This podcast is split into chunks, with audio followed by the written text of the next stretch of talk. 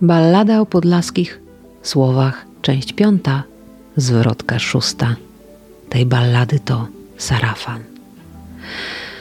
Sarafan, Sarafan, Sarafan. To było najbardziej tajemnicze słowo, które świat mojego dzieciństwa ubrał w stroje księżniczki wybierającej się na bal, na rosyjski bal, do cara co najmniej, do carewicza w zasadzie.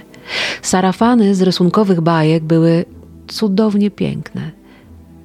Te bajki pojawiały się w naszej telewizji, bo było niedaleko od granicy i lepiej odbierała tamta niż ta nasza. No tak czy siak, sarafan to po prostu sukienka bez rękawów, a jej urok polega na historii.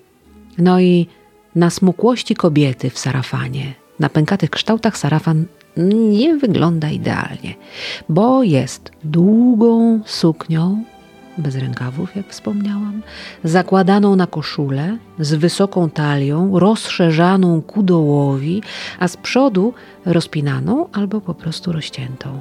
W Europie najbardziej popularne sarafany były w XVII-XVIII wieku, ale w Rosji ten strój noszony był przez chłopki z regionów centralnych i północnych, a samo słowo pochodzi z perskiego, więc perskie kobiety nosiły pewnie przed wiekami jeszcze inaczej sarafany. Sarafany, sarafany, sarafany to maksymalnie egzotyczne słowo jest. No i jeszcze taka ciekawostka. Najwcześniejsze wzmianki o sukni typu sarafan odnotowano w 1376 roku w latopisie Nikona.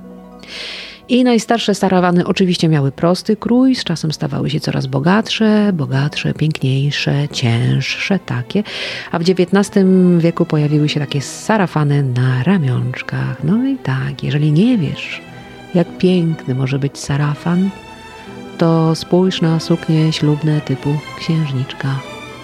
To jest właśnie to.